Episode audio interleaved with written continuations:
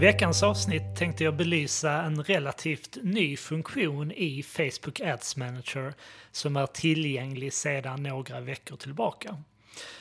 Så för dig som jobbar med exempelvis e-böcker, white papers, guider eller annat nedladdningsbart material så har Facebook nu gjort det möjligt att kunna ladda upp det här materialet till ett formulär, alltså ett lead ads-formulär. Så för dig som inte har annonserat med den här kampanjtypen tidigare i Facebook Ads Manager så finns det ju dels olika målsättningar i Ads Manager. Så vi kan driva trafik till vår webbplats eller vi kan driva webbplatskonverteringar eller vi kan få fler att anmäla sig till ett evenemang eller vad det nu är.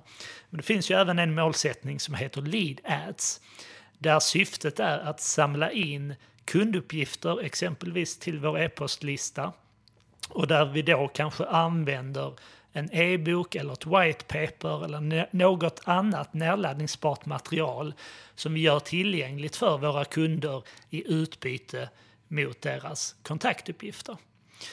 Så det vi har behövt göra innan när vi har använt LeadAds-formatet det är att vi har behövt koppla ihop vårt eh, formulär på Facebook med det verktyg vi använder för e-postutskick. Så att när man har fyllt i formuläret då har man blivit skickad det här materialet eh, till sig. Eller så har vi behövt länka till vår webbplats, att man har fått eh, klicka sig vidare från formuläret när man väl har fyllt i det för att hitta det här materialet på vår webbplats.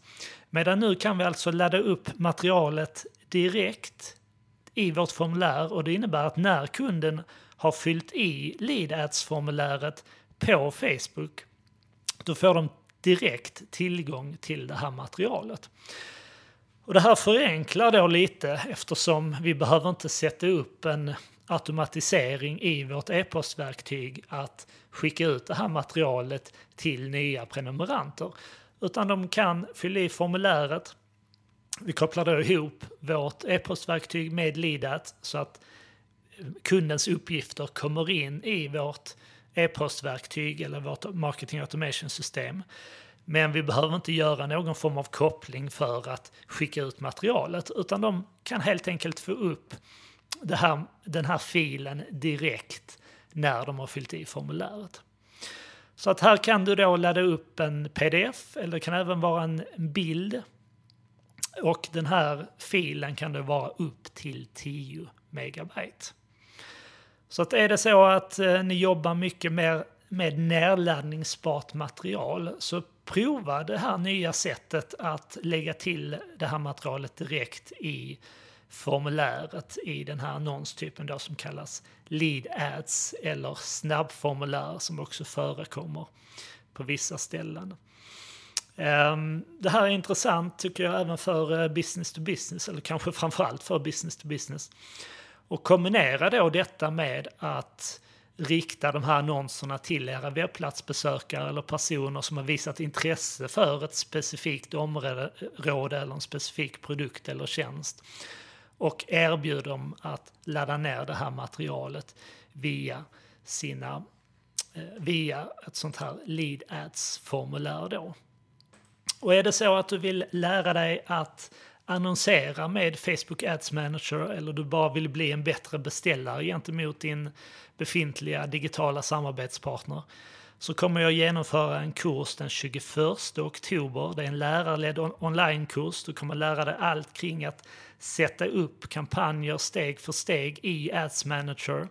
Vi kommer att prata om vilka nyckeltal du bör använda för att utvärdera annonseringen på ett bra sätt. Och vi pratar även om vad du kan göra för att optimera en kampanj och förbättra resultatet av dina kampanjer.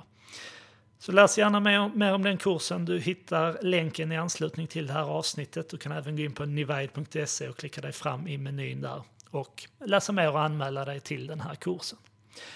Så det var allt för dagens avsnitt. Jag hoppas att eh, det går bra med er annonsering. Är det så att du vill ha rådgivning så skicka ett mejl till mig på johan.nivide.se så sätter vi upp ett kort möte och så kan jag berätta mer om hur jag kan hjälpa er. Så med det sagt så önskar jag dig lycka till och så hörs vi snart igen. Ha det bra!